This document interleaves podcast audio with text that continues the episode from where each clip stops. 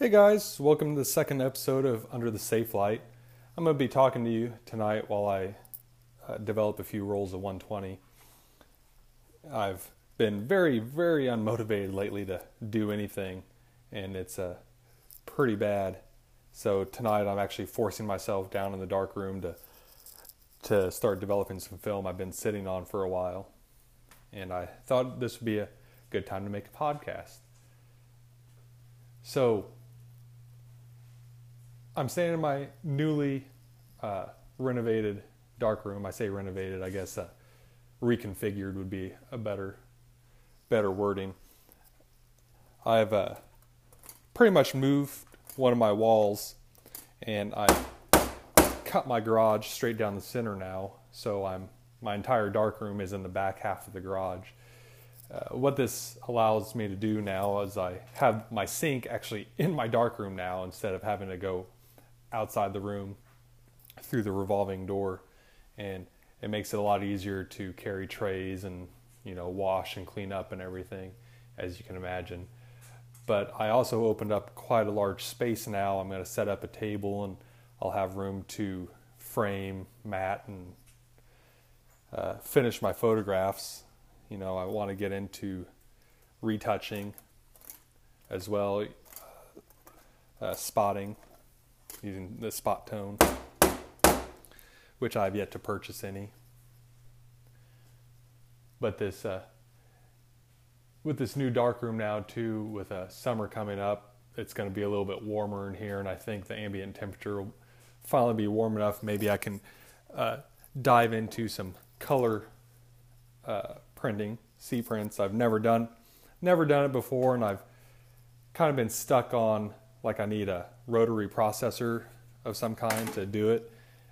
But I had the epiphany the other day that with the ambient temperature being a little bit warmer, all the chemicals will, the temperatures will stay more consistent just in the trays. In the garage, it's going to be around 75 to 80 degrees this summer, which I think would be perfect for the RA4 process from some of the data sheets I've been reading. So I'm hoping to dive into that and play around with it a little bit this summer. Some of my other ideas I've been having, I want to try liquid light again. I had a little bit of, if you guys don't know what liquid light is, it's a liquid emulsion that you can actually coat on pretty much whatever surface. A lot of people you know, use watercolor paper. I've printed on sheet metal, I've printed on plywood, as well as, you know, just regular drawing paper. Pretty much you need a substrate though that can handle being submerged in the liquid for the processing times, so you can't use anything too thin. But I think it'd be cool. I want to experiment on printing on a plywood and various other substrates that possibly, you know, aren't just square. You know, they could be round or just random shapes. And I'm kind of excited. I got an old bottle here that says it's expired, but I'm going to give it a shot because, as we all know, just because it says it's expired doesn't necessarily mean that it's not any good. And that kind of leads me into another experiment that I would like your guys' input on as well, if you have any ideas. You know, having this dark room, I really love being able to finish my photos all analog. You know, I don't hardly make any kind of inkjet prints. And it really just kind of sucks the fun out of it for me. And one of the things, you know, I like to shoot slide film, but I don't shoot it that often because there's no way for me to make prints of it in the darkroom. And I had this epiphany the other day. I was thinking of making a slide, or putting the slide film in the enlarger and make an enlargement of it, which I think it would create a negative print. You would develop that normally, and then I would then make a contact print from that paper negative. Now I know that the tones would not be the same as if it was shot on film, but I think this might be kind of an interesting experiment to try and see if anything good comes from it. And I think that's really a lot of the fun part in the darkroom, is being able to experiment like that. So maybe that's what this episode's about, is experimentation. Going back to the liquid light, you can really do some cool things with it by doing different brush strokes, and you can spread it around with your finger, you can show your brush strokes, you can make it as smooth as you want. You could write your name on there. I'm going to have to pause for a second so I can wash my film. I'll be right back with you guys. Oh, okay, I'm back. Sorry if you can hear my film washing in the background. I'll try to talk loud enough you can hear over it. But in the spirit of experimentation, I have some ideas for you guys to try out.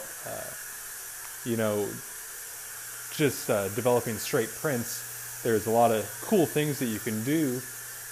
One of the things being, I used to put my developer in a spray bottle, and I would put it in an empty tray and spray it on or drip it on using my fingertips, or you could sponge it on.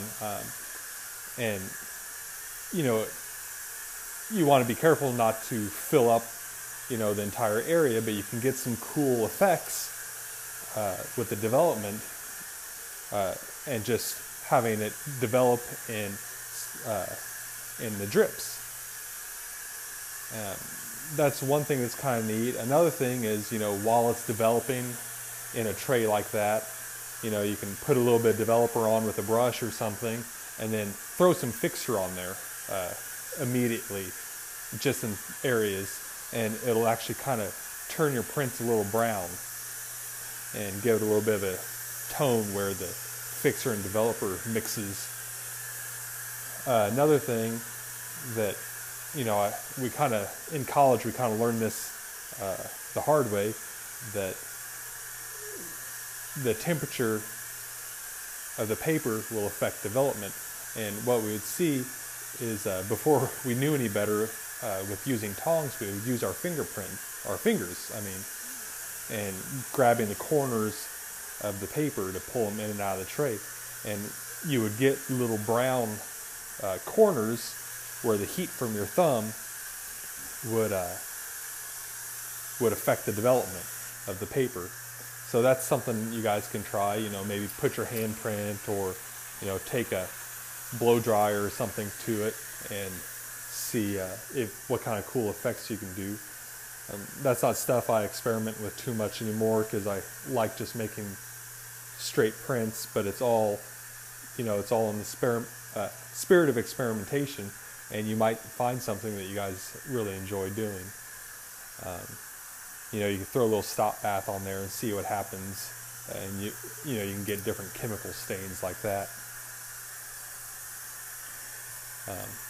I overcame a huge mental block last week. In the grand scheme of things, it's really not that monumental. But I have this 4x5 and larger. And for me, I want to print large. 8x10s are about the smallest I print, and my standard size is 11x14. But I've been sitting on some 16x20 paper for almost a year now. That, it's 10 sheets per box, and if you look up prices, you can, it's kind of pricey. And I had just been waiting for the right picture to come along to enlarged on 16x20, and my darkroom skills are still limited. A lot of people can make a single test strip and then judge the exposure and have a good prints straight off. Well, you know, working with 11 by 14, a lot of times, you know, before I get a print I'm happy with, I'm working, you know, I'll use 2 or 3 pieces of paper, dodging and burning and making test strips before I come down to something that I like. Well, working with just 10 sheets of 16 by 20, that's not really acceptable, because you're going to burn through paper, an entire $80 box of paper just on one print that way. And I actually make test strips for the 16 by 20 using 11 by 14 of the same paper type, and it may not be exact, but it gets me pretty damn close. You know, the emulsions come out different out of each batch, but it got me real close, and I was only using about 1 sheet of paper. But I was fairly proud of myself. You know, like I said, I was making roadblocks for myself, and I finally decided to just, you know, have at it. I took a couple photos that I liked. You know, they're nothing special, but they're some of my newer work, and I like them quite a bit, and I thought they were would be worthy to enlarge on 16 by 20. They're square format, so they come out to be about 15 by 15, and my wife approved me to frame them and hang them on the walls upstairs, so that's a win. You know, they won't just hang up in the darkroom and go to waste now. But it really got me over that mental roadblock that it's just paper, and it's just money. I'm looking into cheaper alternatives, you know, possibly buying roll paper and cutting it to size for a little bit of a discount, or maybe going with a different brand that's not Ilford. But, you know, the idea is, you know, the roadblock that was in my head, it was just silly. And, you know, if you guys are having any kind of concerns or reservations about something you want to try to do, you know, don't think too much into it, just do it. And what's the worst that's going to happen in the long run? You know, you can come up with some pretty cool things by making mistakes. So, you know, even if you fail on your intended